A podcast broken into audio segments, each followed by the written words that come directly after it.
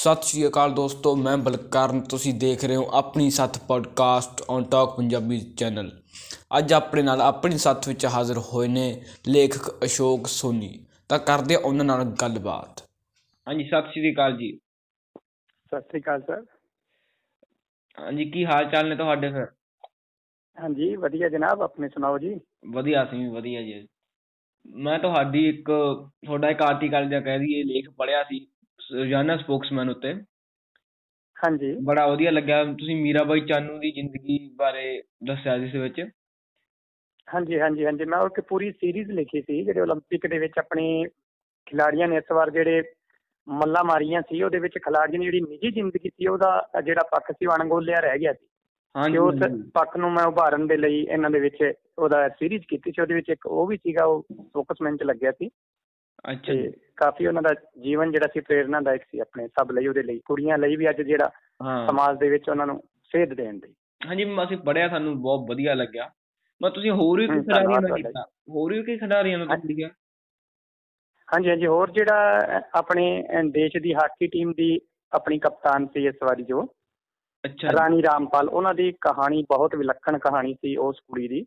ਅੱਛਾ ਜੀ। ਕਿੱਥੋਂ ਉਹਨੇ ਉਹਨਾਂ ਦੇ ਪਿਤਾ ਜੀ ਜਿਹੜੇ ਸੀਗੇ ਇੱਕ ਰੇੜੀ ਚਾਲਕ ਸੀਗੇ ਖੋਤਾ ਰੇੜੀ ਜਿਹੜੀ ਆਪਾਂ ਕਹਿ ਦਿੰਨੇ ਆ ਅੱਛਾ ਜੀ। ਤੇ ਉਹ- ਹਾਂਜੀ ਹਾਂਜੀ ਹਰਿਆਣੇ ਦੇ ਵਿੱਚ ਉਹਨਾਂ ਦੇ ਪਿਤਾ ਜੀ ਇਸ ਪੱਧਰ ਦਾ ਕੰਮ ਕਰਦੇ ਸੀ ਤੇ ਬਹੁਤ ਗਰੀਬੀ ਦੇ ਵਿੱਚੋਂ ਨਿਕਲ ਕੇ ਪੂਰੇ ਦੇਸ਼ ਨੂੰ ਰਿਪਰੈਜ਼ੈਂਟ ਕਰਨਾ ਬਹੁਤ ਵੱਡਾ ਸੀਗਾ। ਉਹਨਾਂ ਦੀ ਮੈਂ ਕਹਾਣੀ ਲਿਖੀ ਸੀ ਪੂਰੇ ਦੇਸ਼ ਦਾ ਮਾਣ ਰਾਣੀ ਰਾਮਪਾਲ। ਕੀ ਉਹ ਵੀ ਬਾਤ ਬਹੁਤ ਸਾਰੇ ਪੇਪਰ 'ਚ ਲੱਗੀ ਸੀ। ਕੀ ਬਾਤ ਤੁਸੀਂ ਬੜਾ ਚੰਗਾ ਉਪਰਾਲਾ ਕੀਤਾ ਵੀ ਤੁਸੀਂ ਲਿਖਿਆ ਉਹਨਾਂ ਬਾਰੇ। ਹਾਂਜੀ ਹਾਂਜੀ ਲਿਖਦਾ ਮੈਂ ਅਧਿਆਪਕ ਹਾਂ ਪਰ ਮੇਰਾ ਇਹਦੇ ਇਸ ਵਿਸ਼ੇ 'ਚ ਕਾਫੀ ਮੇਰੀ ਰੁਚੀ ਹੈ। ਅੱਜ ਮੈਂ ਇਹੀ ਸੋ- ਅਗਲਾ ਸਵਾਲ ਮੈਂ ਇਹੀ ਪੁੱਛਣਾ ਚਾਹੁੰਦਾ ਸੀ ਵੀ ਤੁਸੀਂ ਹਾਂਜੀ। ਖਿਡਾਰੀਆਂ ਬਾਰੇ ਲਿਖਣਾ ਪਸੰਦ ਕਰਦੇ ਹੋ ਤੇ ਬੜਾ ਲੋਕਾਂ ਨੂੰ ਪਸੰਦ ਵੀ ਆਉਂਦਾ ਤੁਹਾਡਾ ਵੀ ਤੁਹਾਨੂੰ ਖੇਡਾਂ ਨਾਲ ਬੜਾ ਲਗਾਵ ਹੈ? ਹਾਂਜੀ ਜੀ ਖੇਡਾਂ ਨਾਲ ਮੈਨੂੰ ਲ- ਬੜਾ ਲਗਾਵ ਹੈ ਤੇ ਸਮਾਜਿਕ ਵਿਸ਼ਿਆਂ ਬਾਰੇ ਵੀ ਲਿਖਦਾ ਮੈਂ। ਰੋਜ਼ਾਨਾ ਅਖਬਾਰਾਂ ਦੇ ਵਿੱਚ ਕਾਲਮ ਮੇਰੇ ਲੱਗਦੇ ਨੇ ਕਹਾਣੀਆਂ ਵੀ ਲੱਗਦੀਆਂ ਮੇਰੀਆਂ। ਅੱਛਾ ਜੀ। ਤੇ ਖੇਡਾਂ ਨਾਲ ਤਾਂ ਮੈਂ ਆਪ ਬਚਪਨ ਤੋਂ ਖੇਡਦਾ ਰਿਹਾ ਹੁਣ ਵੀ ਖੇਡਦਾ ਮੈਂ। ਅਧਿਆਪਕ ਹੋਣ ਦੇ ਨਾਲ ਨਾਲ ਬੱਚਿਆਂ ਨੂੰ ਵੀ ਖਿਡਾਉਣਾ ਖੁਦ ਵੀ ਖੇਡਦਾ ਰੋਜ਼ ਦੌੜਦਾ ਵੀ ਹਾਂ। ਤੇ ਸਾਹਿਤ ਦੇ ਵਿੱਚ ਮੇਰੀ ਰੁਚੀ ਹੈ ਤੇ ਸਮਾਜਿਕ ਵਿਸ਼ਿਆਂ ਦੇ ਉੱਤੇ ਮੇਰੇ ਰੋਜ਼ ਲੱਗਦੇ ਨੇ। ਇਹ ਤਾਂ ਸਪੈਸ਼ਲ ਸੀਰੀਜ਼ ਮੈਂ ਕੀਤੀ ਸੀ ਸਪੋਰਟਸ ਪਲੇਅਰਸ ਤੇ ਜਿਨ੍ਹਾਂ ਦੀ ਕੋਈ ਵਿਸ਼ੇਸ਼ ਨਿੱਜੀ ਜ਼ਿੰਦਗੀ ਖਾਸ ਸੀਗੀ ਜਿਨ੍ਹਾਂ ਨੇ ਔਕੜਾਂ ਤੋਂ ਨਿਕਲ ਕੇ ਜਿਹੜਾ ਸੀਗਾ ਉਹ ਬੁਲੰਦੀ ਤੱਕ ਜਿਨ੍ਹਾਂ ਨੇ ਆਪਣਾ ਨਾਮ ਪਹੁੰਚਾਇਆ ਆਪਣੇ ਖੇਤਰ ਦਾ ਆਪਣੇ ਮਾਪਿਓ ਦਾ ਆਪਣੇ ਦੇਸ਼ ਦਾ ਨਾਮ ਪਹੁੰਚਾਇਆ। ਉਹਨਾਂ ਦੇ ਬਾਰੇ ਮੈਂ ਇਹਨਾਂ ਵਿਸ਼ਿਆਂ ਤੇ ਲਿਖਿਆ ਸੀਗਾ। ਅੱਛਾ ਜੀ। ਤੁਸੀਂ ਕਾਹਦੇ ਅਧਿਆਪਕ ਕਾਹਦੇ ਹੋ ਜੀ? ਮੈਂ ਅਧਿਆਪਕ ਹਿੰਦੀ ਦਾ ਜੀ ਮੈਂ ਮੇਰਾ ਜਿਹੜਾ ਖੇਤਰ ਹੈ ਇਹ ਫਾਜ਼ਿਲਕਾ ਏਰੀਆ ਸਾਡਾ। ਫਾਜ਼ਿਲਕਾ ਦੇ ਨਾਲ ਮੇਰਾ ਪਿੰਡ ਹੈ ਕੁਹੀ ਖੇੜਾ ਕੋਈ ਅੱਛਾ ਜੀ। ਰਾਜਸਥਾਨ ਦੇ ਬਾਰਡਰ ਤੇ ਇਹ ਪਿੰਡ ਹੈ ਤੇ ਇਹ ਸਾਡਾ ਏਰੀਆ ਜਿਹੜਾ ਹੈਗਾ ਹੈ ਬਾਗੜੀ ਬੈਲਟ ਨੂੰ ਕਿਹਾ ਜਾਂਦਾ ਹੈ। ਰਾਜਸਥਾਨ ਦੇ ਹਰਿਆਣੇ ਦੇ ਕੰਢੇ ਤੇ ਹੋਣ ਕਰਕੇ ਇਹ ਜਿਹੜਾ ਏਰੀਆ ਰਾਜਸਥਾਨ ਦੇ ਹਰਿਆਣੇ ਦੇ ਬਹੁਤ ਨੇੜੇ ਹੈ। ਇਸ ਕਰਕੇ ਇੱਥੇ ਜਿਹੜੇ ਨੇ ਬਾਗੜੀ ਜਿਹੜੀ ਇੱਕ ਕਮਿਊਨਿਟੀ ਹੈਗੀ ਹੈ ਉਹਦੇ ਵਿੱਚ ਭਾਸ਼ਾ ਜਿਹੜੀ ਸਾਡੀ ਬਾਗੜੀ ਹੈ ਅੱਛਾ ਪੰਜਾਬ ਤੋਂ ਸੰਬੰਧਿਤ ਹਾਂ ਪਰ ਉਸ ਖੇਤਰ ਦੇ ਜ਼ਿਆਦਾ ਨੇੜੇ ਹੋਣ ਕਰਕੇ ਤੇ ਹਿੰਦੀ ਭਾਸ਼ੀ ਤੇ ਬਾਗੜੀ ਤੁਹਾਨੂੰ ਜ਼ਿਆਦਾ ਮਿਲਦੇ ਪ੍ਰਭਾਵ ਹੈ ਮਤਲਬ ਉਸ ਭਾਸ਼ਾ ਦਾ ਉੱਤੇ ਜ਼ਿਆਦਾ? ਹਾਂਜੀ ਹਾਂਜੀ। ਇਸ ਕਰਕੇ ਤੁਹਾਨੂੰ ਇਸ ਖੇਤਰ ਦੇ ਵਿੱਚ ਜਿਹੜੇ ਪੰਜਾਬੀ ਲੇਖਕ ਨੇ ਉਹ ਨਾਮ ਮਾਤਰ ਮਿਲਣਗੇ। ਹਾਂ ਮੈਂ ਉਹੀ ਕਹਿਣ ਲੱਗਾ ਸੀ ਕਿ ਤੁਸੀਂ ਉੱਥੋਂ ਇੱਕ ਪੰਜਾਬੀ ਦਾ ਇੱਕ ਲੇਖ ਉਭਰਿਆ ਬੜੀ ਚੰਗੀ ਗੱਲ ਹੈ ਇਹ। ਹਾਂਜੀ ਹਾਂਜੀ ਹਾਂਜੀ। ਜੀ ਤੁਹਾਡਾ ਖੂਹੀ ਖੇੜਾ ਪਿੰਡ ਦੀ ਪਿੰਡ ਦੇ ਰਹਿਣ ਵਾਲੇ ਹੋ ਪੰਜਾਬ ਦੇ ਇੱਕ। ਤੇ ਹਾਂਜੀ ਹਾਂਜੀ। ਆਪਣੇ ਪ੍ਰੋਗਰਾਮ ਦਾ ਨਾਮ ਹੈ ਆਪਣੀ ਸੱਥ। ਤੁਸੀਂ ਤਾਂ ਫਿਰ ਮਾਹੌਲ। ਦੇਖਿਆ ਹੋਵੇਗਾ ਨਾ ਸੱਥਾਂ ਵਾਲਾ। ਬਿਲਕੁਲ ਬਿਲਕੁਲ ਜੀ। ਮੈਂ ਆਪ ਪਿੰਡ ਦਾ ਪਿੰਡੂ ਬੰਦਾ ਹਾਂ। ਸਾਡੇ ਪਿੰਡ ਵੀ ਸੱਤਾਂ ਹੁੰਦੀਆਂ ਤਾਂ ਜਿਹੜੇ ਪੰਜਾਬੀ ਸੱਤਾਂ ਹੁੰਦੀਆਂ ਉਸੇ ਤਰ੍ਹਾਂ ਵਾਗੜੀ ਪਿੰਡਾਂ ਦੇ ਵਿੱਚ ਵੀ ਹਾਂਜੀ ਉਹ ਫ਼ਰਕ ਹੁੰਦਾ ਸਾਡੇ ਵਿੱਚ ਹੁੱਕਾ ਰੱਖ ਲੈਂਦੇ ਨੇ। ਤੇ ਤੁਹਾਡੇ ਆਮ ਜਿਹੜੀ ਪੰਜਾਬੀ ਪਿੰਡਾਂ ਦੇ ਵਿੱਚ ਦੂਜੇ ਸਿਸਟਮ ਨਾਲ ਚੱਲਦਾ ਸੱਤਾਂ ਦੇ ਵਿੱਚ ਤਾਂ ਉਹੀ ਚਰਚਾ ਤੇ ਉਹੀ ਲੈਣਾ ਤੇ ਉਹੀ ਦੇਣਾ। ਹਾਂ। ਮੈਂ ਉਹੀ ਗੱਲ ਕਰਦਾ ਸੀ ਵੀ ਅਸੀਂ ਪ੍ਰੋਗਰਾਮ ਦਾ ਨਾਮ ਵੀ ਤਾਂ ਹੀ ਰੱਖਿਆ। ਆਪਣੀ ਸੱਥ ਵੀ। ਬੜੀ ਸੱਥ ਦੀ ਖਾਸੀਅਤ ਹੁੰਦੀ ਸੀ ਵੀ ਸਾਰਾ ਪਿੰਡ ਇਕੱਠਾ ਹੈ ਸਾਰੇ ਪਿੰਡ ਦੇ ਬਹਿੰਦੇ ਸੀ ਲੋਕ ਆ ਕੇ ਤੇ ਉਹ। ਗੱਲ ਨਹੀਂ ਕੋਈ ਡਿੱਗ- ਡਿੱਗਣ ਦਿੰਦੇ ਸੀ ਗੱਲ ਇੱਕ ਗੱਲ ਡਿੱਗਦੀ ਦੂਜੀ ਆ ਜਾਂਦੀ ਬਿਲਕੁਲ ਜੀ। ਇਹ ਬੜੀ ਤਾਂ ਇਸ ਦਾ ਪ੍ਰੋਗਰਾਮ ਦਾ ਨਾਮ ਆਪਣੀ ਸੱਥ ਹੈ। ਬਿਲਕੁਲ ਜੀ ਬਿਲਕੁਲ ਬਹੁਤ ਵਧੀਆ ਉਪਰਾਲਾ ਤੁਸੀਂ ਇਸ ਪੱਧਰ ਤੇ ਚਲਾ ਰਹੇ ਹੋ ਤੇ ਆਮ ਜਿਹੜੇ ਲੋਕਾਂ ਦੇ ਨਾਲ ਜੋੜ ਰਹੇ ਹੋ ਤੁਸੀਂ ਆਪ ਇੰਨੀ ਐਫਰਟਸ ਕਰਕੇ ਲੋ ਜੋੜ ਰਹੇ ਹੋ ਲੋਕਾਂ ਨੂੰ ਆਮ ਲੋਕਾਂ ਦੇ ਜਿਹੜੇ ਲੇਖਕ ਨੇ ਜਾਂ। ਜਿਹੜੇ ਸਾਹਿਤਕਾਰ ਨੇ ਭਾਵੇਂ ਉਹਨਾਂ ਦੇ ਅਖਬਾਰ 'ਚ ਨਾਮ ਹੁੰਦੇ ਨੇ ਪਰ ਉਹਨਾਂ ਨੂੰ ਵੀ ਇੱਕ ਤਾਂਘ ਹੁੰਦੀ ਹੈ ਵੀ ਸਾਨੂੰ ਜ਼ਿਆਦਾ ਤੋਂ ਜ਼ਿਆਦਾ ਸਾਡੀ ਗੱਲ ਪਹੁੰਚੇ ਲੋਕਾਂ ਤੱਕ। ਹਾਂ ਹਾਂਜੀ ਬਿਲਕੁਲ ਜੀ ਅੱਜ ਕੱਲ ਲੋਕ ਸਾਹਿਤਕਾਰਾਂ ਨੂੰ ਭੁੱਲ ਜਾ ਰਹੇ ਲੇਖਕਾਂ ਨੂੰ ਭੁੱਲੀ ਜਾਂਦੇ ਵੀ ਸਾਹਿਤ ਦੇਖੋ ਜੀ ਇੱਕ ਗੱਲ ਥੋੜੀ ਥੋੜੀ ਜੀ ਇੱਕ ਗੱਲ ਸੋਚਣ ਦੀ ਹੈ ਵੀ ਅੱਜ ਕੱਲ ਪੰਜਾਬ ਦੇ ਵਿੱਚ ਖਾਸ ਕਰਕੇ ਪੰਜਾਬੀ ਭਾਸ਼ਾ ਦੇ ਵਿੱਚ ਹਾਂਜੀ। ਇੱਕ ਗੱਲ ਜਿਹੜੀ ਭਾਵੇਂ ਇਹਨੂੰ ਕਿਸੇ ਮਰਜ਼ੀ ਤਰੀਕੇ ਨਾਲ ਆਪਾਂ ਲੈ ਲਈਏ ਪਰ ਪਾਠਕਾਂ ਨਾਲੋਂ ਲੇਖਕ ਵੱਧ ਗਏ ਨੇ। ਹਾਂ ਸਹੀ ਬਿਲਕੁਲ। ਕਰਕੇ ਸੋ ਸੁਹਿਰਦ ਪਾਠਕ ਲੱਭਣਾ ਬਹੁਤ ਔਖਾ ਹੈ। ਲੇਖਕ ਮੈਂ ਤਾਂ ਕਹਿੰਦਾ ਲੋਕ ਤਾਂ ਕਹਿੰਦੇ ਲੇਖਕ ਨਹੀਂ ਲੱਭਦੇ। ਮੈਂ ਕਹਿੰਦਾ ਲੇਖਕ ਤਾਂ ਆਮ ਨੇ ਪਰ ਵਧੀਆ ਪਾਠਕ ਨਹੀਂ ਲੱਭਦਾ। ਹਾਂ ਪਾਠ ਪਾਠਕ ਨਾ ਹੋਏਗਾ ਤਾਂ ਲੇਖਕ ਦੀ ਕੋਈ ਉਸ ਤਰ੍ਹਾਂ ਦੀ ਕੋਈ ਉਹਦੀ ਵੈਲਿਊ ਨਹੀਂ ਰਹਿ ਜਾਏਗੀ ਕਿ ਵਧੀਆ ਪਾਠਕ ਉਹਨੂੰ ਨਹੀਂ ਮਿਲੇਗਾ। ਬਿਲਕੁਲ ਜੀ ਬਿਲਕੁਲ। ਬਿਲ- ਮੈਂ ਗੱਲ ਤੁਹਾਡੀ ਪੂਰੀ ਸਹਿਮਤ ਹਾਂ। ਲੋਕ ਸਾਹਿਤ ਨੂੰ ਹੁਣ ਪੜ੍ਹਨਾ ਛੱਡ ਰਹੇ ਨੇ। ਸਾਡੀ ਇੱਕ ਬਿਲਕੁਲ ਜੀ ਇਹ ਜਿਹੜਾ ਇਹ ਜਿਹੜਾ। ਸੋਸ਼ਲ ਮੀਡੀਆ ਚੱਲ ਪਿਆ ਜਿਹੜਾ WhatsApp ਚੱਲ ਪਿਆ ਇਹ ਇਹ ਇਹ ਜਿਹੜਾ ਸਿਸਟਮ ਚੱਲ ਪਿਆ ਇਹਦੇ ਵਿੱਚ ਲੋਕ ਥੋੜੀ ਦੇਰ ਦੇ ਵਿੱਚ YouTube ਦੇ ਵਿੱਚ ਜਿਹੜਾ ਝੂਠ ਚੱਲਦਾ ਛੋਟੇ ਛੋਟੇ ਛੋਟੇ ਸੰਸਲੀ ਫੈਲਾਉਣ ਵਾਲੀਆਂ ਚੀਜ਼ਾਂ ਉਹ ਲੋਕਾਂ ਨੂੰ ਚੰਗੀਆਂ ਲੱਗਦੀਆਂ। ਖਾਸ ਕਰਕੇ ਜਿਹੜੀ ਇਹ ਇਹ ਸੋਸ਼ਲ ਮੀਡੀਆ ਕਰਕੇ ਜਿਹੜੀ ਅਸ਼ਲੀਲਤਾ ਫੈਲ ਗਈ ਆ ਜਿਹੜੇ ਇਹ ਮਜ਼ਾਕ ਵਾਲੀਆਂ ਜਿਹੜੀਆਂ ਛੋਟੀਆਂ ਛੋਟੀਆਂ ਵੀਡੀਓ ਨੇ ਰੀਲਾਂ ਨੇ ਢਾਈ ਢਾਈ ਤਿੰਨ ਤਿੰਨ ਘੰਟੇ ਜਿਹੜੇ ਨੌਜਵਾਨ ਵਰਗ ਆਪਣਾ ਉਹੀ ਵੇਖਦਾ ਰਹਿੰਦਾ ਉਹਦਾ ਸਮਾਜ ਨੂੰ ਉਹਦਾ ਮਿਲ ਕੀ ਰਿਹਾ ਕੀ ਸੇਧ ਮਿਲ ਰਹੀ ਹੈ ਉਹਨੂੰ। ਕੋਈ ਸੇਧ ਨਹੀਂ ਮਿਲ ਰਹੀ। ਬਿਲਕੁਲ ਨੌਜਵਾਨ ਇੱਕ ਇੱਕ ਹਾਂਜੀ। ਪਿੱਛੇ ਜੀ ਇੱਕ ਵੀਡੀਓ ਆਈ ਸੀ ਇੱਕ 50 ਸਾਲ ਦੇ ਬਜ਼ੁਰਗ ਨੂੰ ਮੋਟਰਸਾਈਕਲ ਦੇ ਉੱਤੇ ਬਿਠਾ ਕੇ। ਹਾਂਜੀ। ਤੇ ਕਹਿੰਦੇ ਸ਼ਾਵਾ ਸ਼ਾਵਾ ਸਿੱਖ ਗਿਆ ਸਿੱਖ ਗਿਆ ਤੇ ਪਿੱਛੋਂ ਉਹਨੂੰ ਛੱਡ ਦਿੰਦੇ ਆ। ਤੇ ਉਹ। ਵਿਚਾਰਾ ਤਿੰਨ ਜਿਹੜੀਆਂ ਗਲੇਟੀਆਂ ਖਾ ਕੇ ਤੇ ਕਾਰ ਦੇ ਉੱਤੋਂ ਦੀ ਡਿੱਗਦਾ ਪਤਾ ਨਹੀਂ ਕਿੰਨੀ ਕੁ ਚੋਟ ਆਈ ਤੇ ਉਹਦੇ ਉੱਤੇ ਹੱਸ ਰਹੇ ਨੇ ਲੋਕ। ਮੈਂ ਆਪਦੀ ਫੇਸਬੁੱਕ ਤੇ ਉੱਤੇ ਵੀ ਉਹ ਸ਼ੋਅ ਸ਼ੇਅਰ ਕੀਤੀ। ਹਾਂਜੀ ਸਿਰਫ ਫਾਲੋਅਰ ਲਾਈਕ ਲਈ ਆਪਣਾ ਕਿਸੇ ਦੀ ਜਾਨ ਨੂੰ ਖਤਰੇ 'ਚ ਪਾਉਣਾ ਕਿ ਕੋਈ ਕਿੱਡੀ ਕੁ ਬਿਲਕੁਲ ਜੀ ਬਿਲਕੁਲ। ਬਿਲਕੁਲ ਲਾਈਕ। ਸ਼ੇਅਰ ਦੀ ਜਿਹੜੀ ਭੁੱਖ ਲਾਈਕ ਤੇ ਸ਼ੇਅਰ ਦੀ ਜਿਹੜੀ ਭੁੱਖ ਹੈ ਨਾ ਹਾਂਜੀ। ਉਹ ਉਹਦੇ ਵਿੱਚ ਸਮਾਜ ਗਰਕਿਆ ਪਿਆ। ਤੁਸੀਂ ਹੈਰਾਨ ਹੋ ਜਾਾਂਗੇ ਆਪਾਂ ਵੀ ਬੰਦਾ ਜਨਾਨੀ ਆਪਸ ਦੇ ਵਿੱਚ ਸਮਾਜ ਦੇ ਵਿੱਚ ਇੱਕ ਪਤੀ ਪਤਨੀ ਇਸ ਤਰ੍ਹਾਂ ਦੀਆਂ ਵੀਡੀਓ ਛੋਟੀਆਂ ਛੋਟੀਆਂ ਕਲਿੱਪਾਂ ਬਣਾ ਕੇ ਲਾਈਕ ਸ਼ੇਅਰ ਲਈ ਸ਼ੇਅਰ ਕਰਦੇ ਨੇ ਜਿਹੜੇ ਕੱਲ ਉਹਨਾਂ ਦੇ ਜਵਾਕ ਜਦੋਂ ਵੱਡੇ ਹੋ ਕੇ ਵੇਖਣਗੇ ਤੇ ਕਿੰਨੇ ਸ਼ਰਮਿੰਦਾ ਹੋਣਗੇ। ਸੋਚ ਨਹੀਂ ਰਹੇ ਉਸ ਚੀਜ਼ ਨੂੰ। ਹਾਂ ਅੱਗੇ ਦੀ ਨਹੀਂ ਸੋਚ ਰਹੇ ਸਿਰਫ ਲਾਈਕ ਫਾਲੋਅਰ ਬਾਰੇ ਸੋਚ ਰਹੇ ਨੇ। ਬਿਲਕੁਲ ਤੁਹਾਡੀ ਗੱਲ। ਬਿਲਕੁਲ। ਜੀ ਜੀ ਜੀ।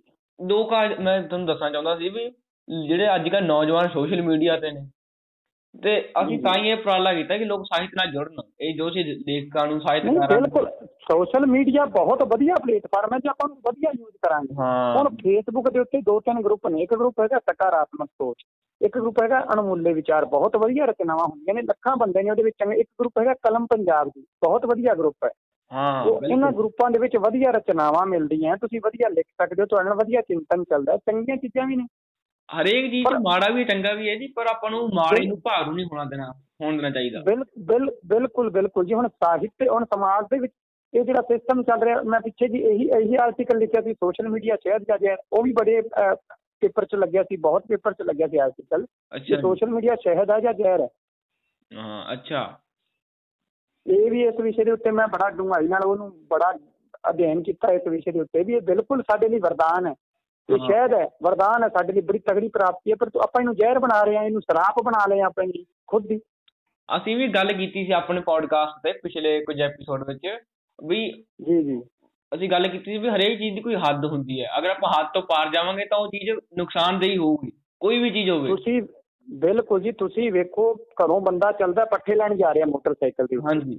ਚੱਲਦੇ ਮੋਟਰਸਾਈਕਲ ਦੇ ਮਗਰ ਰੇੜੀ ਲੱਗੀ ਹੈ ਤੇ ਕੱਢ ਕੇ ਮੋਬਾਈਲ ਤੇ ਉਹ ਚੈੱਕ ਕਰ ਰਹੇ ਮੇਰੇ ਫੇਸਬੁੱਕ ਦੇ ਉੱਤੇ ਕੋਈ ਲਾਈਕ ਤਾਂ ਨਹੀਂ ਆ ਮੈਨੂੰ WhatsApp ਤੇ ਉੱਤੇ ਕੀ ਮੈਸੇਜ ਹੈ ਉਹ ਕਿੱਡਾ ਕਿ ਜ਼ਰੂਰੀ ਹੈ ਉਹ। ਹਾਂ ਬਿਲ ਬੜਾ ਤੁਸੀਂ ਅੱਕਾ ਲੋਕੀ ਨੇ ਆਪਣਾ ਅੰਗ ਬਣਾ ਲਿਆ ਵੀ ਪਾਸੇ ਬਿਲਕੁਲ ਨਹੀਂ ਛੱਡਦੇ ਫੋਨ ਜੀ ਮੋਬਾਈਲ ਫੋਨ। ਨੂੰ ਬਿਲ ਬਿਲਕੁਲ ਜੀ ਬਿਲਕੁਲ ਬਿਲਕੁਲ ਬਿਲਕੁਲ। ਹੁਣ ਤਾਂ ਹਾਲ ਇਹ ਹੋਇਆ ਪਿਆ ਹੈ ਵੀ ਉਹ ਕਿਸੇ शायर ने क्या थी भी बदनाम गुलिस्तां करने को बस एक ही उल्लू काफी था।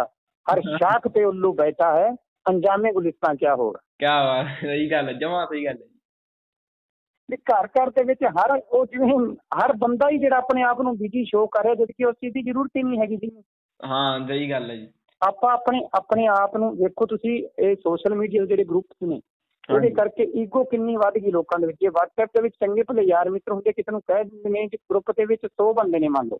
ਹਾਂਜੀ ਹਾਂਜੀ। ਤੇ ਉਹ ਚੀਜ਼ ਉਹਨੂੰ ਹਾਇ ਤੇ ਨਹੀਂ ਕਰਦੀ ਪਤਾ ਨਹੀਂ ਮੇਰੀ ਕਿੰਨੀ ਕੁ ਬੇਇੱਜ਼ਤੀ ਹੋਗੀ ਹਾਂ ਬਿਲਕੁਲ ਹਾਂ ਸਹੀ ਗੱਲ ਹੈ। ਜੇ ਕਿਸੇ ਨੂੰ ਗਰੁੱਪ 'ਚ ਕੱਢ ਦਿਓ ਪੱਕਾ ਵੈਰੀ ਬਣ ਜਾਂਦਾ। ਫੇਸਬੁੱਕ ਦੇ ਉੱਤੇ ਤੁਸੀਂ ਉਹਦੀ ਹੁਣ ਅੱਜ ਕੱਲ੍ਹ ਜਿਵੇਂ ਚੋਣਾਂ ਦਾ ਸਮਾਂ ਹੈ ਤੁਸੀਂ ਉਹਦੀ ਵਿਰੋਧੀ ਪਾਰਟੀ ਦਾ ਕੁਝ ਲਿਖਦੇ ਆ ਕੁਝ ਕਹਿ ਦਿਓ ਕਿਸੇ ਨੂੰ ਬੰਦਾ ਤੁਹਾਡੇ ਤੋਂ ਪੱਕਾ ਨਹੀਂ ਤੁਹਾਨੂੰ ਪਤਾ ਹੀ ਨਹੀਂ ਹੁੰਦਾ ਵੀ ਕਿਉਂ ਰੁੱਸਿਆ ਹਾਂ ਬਿਲਕੁਲ ਜਿਸ ਆਪਾਂ ਨੇਤਾ ਨੂੰ ਜਾਣਦੇ ਨਹੀਂ ਆਪਾਂ ਉਸ ਕਰਕੇ ਕਿਸੇ ਆਪਣੇ ਮਿੱਤਰ ਨੂੰ ਆਪਾਂ ਨਹੀਂ ਛੱਡ ਸਕਦੇ ਨਾ।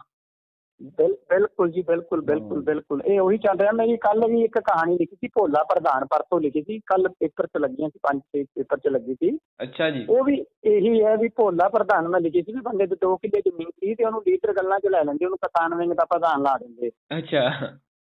ਖੇਤ ਕੰਮ ਕਰਨ ਵਾਲਾ ਬੰਦਾ ਸੀਗਾ ਤੇ ਉਹਨੂੰ ਕਹੇ ਵੀ ਤੈਨੂੰ ਪ੍ਰਧਾਨ ਲਾਤਾ ਤੇ ਮੁੜ ਕੇ ਜਿਹੜਾ ਇਲਾਕੇ ਦਾ ਐਮਐਲਏ ਹੁੰਦਾ ਉਹ ਕਹਿੰਦਾ ਯਾਰ ਤੈਨੂੰ ਹੁਣ ਪਿੰਡ ਦਾ ਅਸੀਂ ਸਰਪੰਚ ਲਾਵਾਂਗੇ ਥਾਪੀ ਦੇ ਦਿੰਦਾ ਉਹਨੂੰ। ਅੱਛਾ। ਤੇ ਭੋਲਾ ਜਾ ਕੇ ਕਿੱਲਾ ਆਪਦਾ ਗਹਿਣੇ ਰੱਖ ਕੇ ਤੇ 5 ਲੱਖ ਦੀ ਗੱਡੀ ਲੈ ਲੈਂਦਾ ਸੈਕਿੰਡ ਹੈਂਡ ਤੇ ਆਪਦਾ ਬਣਾ ਲੈਂਦਾ ਸਟੈਂਡਰਡ ਅੱਛਾ।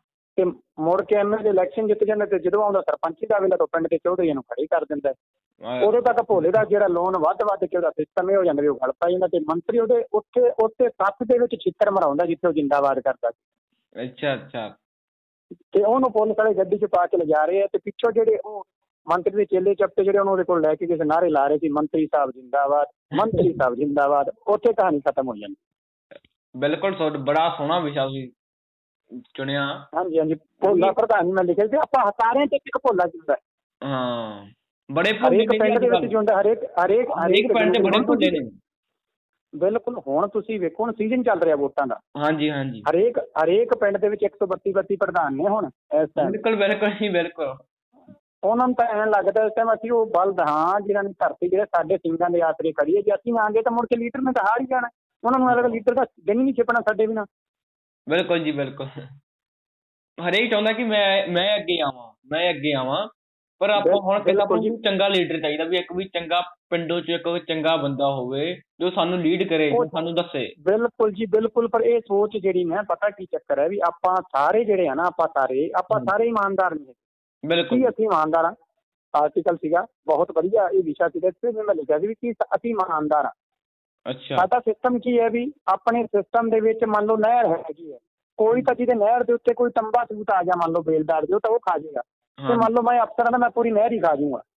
ਆਪਣੇ ਘਰਾਂ ਦੇ ਵਿੱਚ ਇੱਕ ਪ੍ਰਵਿਰਤੀ ਹੈਗੀ ਹੈ ਵੀ ਆਪਾਂ ਨੂੰ ਕਹਿ ਦਿੰਦੇ ਆ ਵੀ ਵੀ ਸਰਕਾਰੀ ਤਾਂ ਜੇ ਤੇਲ ਹੀ ਮਿਲ ਜੇ ਨਾ ਹਾਂਜੀ। ਤੇ ਜੁੱਤੀਆਂ 'ਚ ਪਵਾ ਲੈਣਾ ਚਾਹੀਦਾ ਤੇ ਉਹ ਜਿਹੜੀ ਮਾਨਸਿਕਤਾ ਆਪਣੇ ਤੇ ਹਜੇ ਵੀ ਭਾਰੂ ਹੈ ਤੇ ਆਪਾਂ ਉਹਦੇ ਕਰਕੇ ਸਾਰਿਆਂ ਛੋਟਾ ਛੋਟਾ ਛੋਟਾ ਛੋਟਾ ਛੋਟਾ ਛੋਟਾ ਚੋਰ ਬੈਠਾ ਕਿਸੇ। ਵੱਡਾ ਬੈਠਾ ਬਿਲਕੁਲ ਜੀ। ਵੱਧਦਾ ਘਟਦਾ ਰਹਿੰਦਾ। ਲੋਕ ਫ੍ਰੀ ਦੀ ਚੀਜ਼ ਨੂੰ ਭੱਜ ਕੇ ਪੈਂਦੇ ਨੇ। ਬਿਲਕੁਲ ਜੀ ਬਿਲਕੁਲ। ਬਿਲਕੁਲ ਬਿਲਕੁਲ। ਮੁਫਤ ਵਾਲੀ ਚੀਜ਼ ਸਰਕਾਰੀ ਚੀਜ਼ ਨੂੰ ਉਹਨੂੰ ਜਿਹੜਾ ਹੈਗਾ ਐ ਸਮਝਣਾ ਵੀ ਬਸ ਇਹਨੂੰ ਤਾਂ ਆਪਾਂ ਕਰ ਦਈਏ ਕਿਸੇ ਤਰੀਕੇ ਨਾਲ ਉਹਨੂੰ ਗਵਰਨ ਕਰ ਹਾਂਜੀ ਹਾਂਜੀ। ਫਿਰ ਜੀ ਤੇ ਆਪ ਤੁਹਾਡਾ ਬੜਾ ਅੱਜ ਤੁਹਾਡੇ ਨਾਲ ਸਵਾਦ ਆਇਆ ਗੱਲ ਕਰਕੇ। ਬਿਲਕੁਲ ਜੀ ਬਿਲਕੁਲ। ਫਿਰ ਆਪਾਂ ਗੱਲਬਾਤ ਕਰਾਂਗੇ। ਬਹੁਤ। ਵਧੀਆ ਲੱਗਿਆ ਮੈਨੂੰ ਤੁਹਾਡੇ ਨਾਲ ਗੱਲਬਾਤ ਕਰਕੇ। ਬਿਲਕੁਲ ਜੀ ਬਿਲਕੁਲ। ਧੰਨਵਾਦ ਜੀ। ਤੁਹਾਡਾ ਬਹੁਤ ਬਹੁਤ ਧੰਨਵਾਦ। ਜੀ। ਤੁਹਾਡਾ ਧੰਨਵਾਦ। ਅਗਰ ਤੁਹਾਨੂੰ ਆਪਣੀ ਸੱਤ ਪੋਡਕਾਸਟ ਦਾ ਇਹ ਐਪੀਸੋਡ ਵਧੀਆ ਲੱਗਿਆ ਤਾਂ ਵੀਡੀਓ ਨੂੰ ਲਾਈਕ ਜ਼ਰੂਰ ਕਰ ਦਿਓ ਤੇ ਆਪਣੀ ਸੱਤ ਪੋਡਕਾਸਟ ਦਾ ਨਵਾਂ ਐਪੀਸੋਡ ਹਰ ਸੋਮਵਾਰ ਨੂੰ ਆਉਂਦਾ ਹੈ ਤੇ ਉਹ ਦੇਖਣ ਲਈ ਟਾਕ ਪੰਜਾਬੀ ਚੈਨਲ ਨੂੰ ਸਬਸਕ੍ਰਾਈਬ ਜ਼ਰੂਰ ਕਰ ਦਿਓ। ਧੰਨਵਾਦ।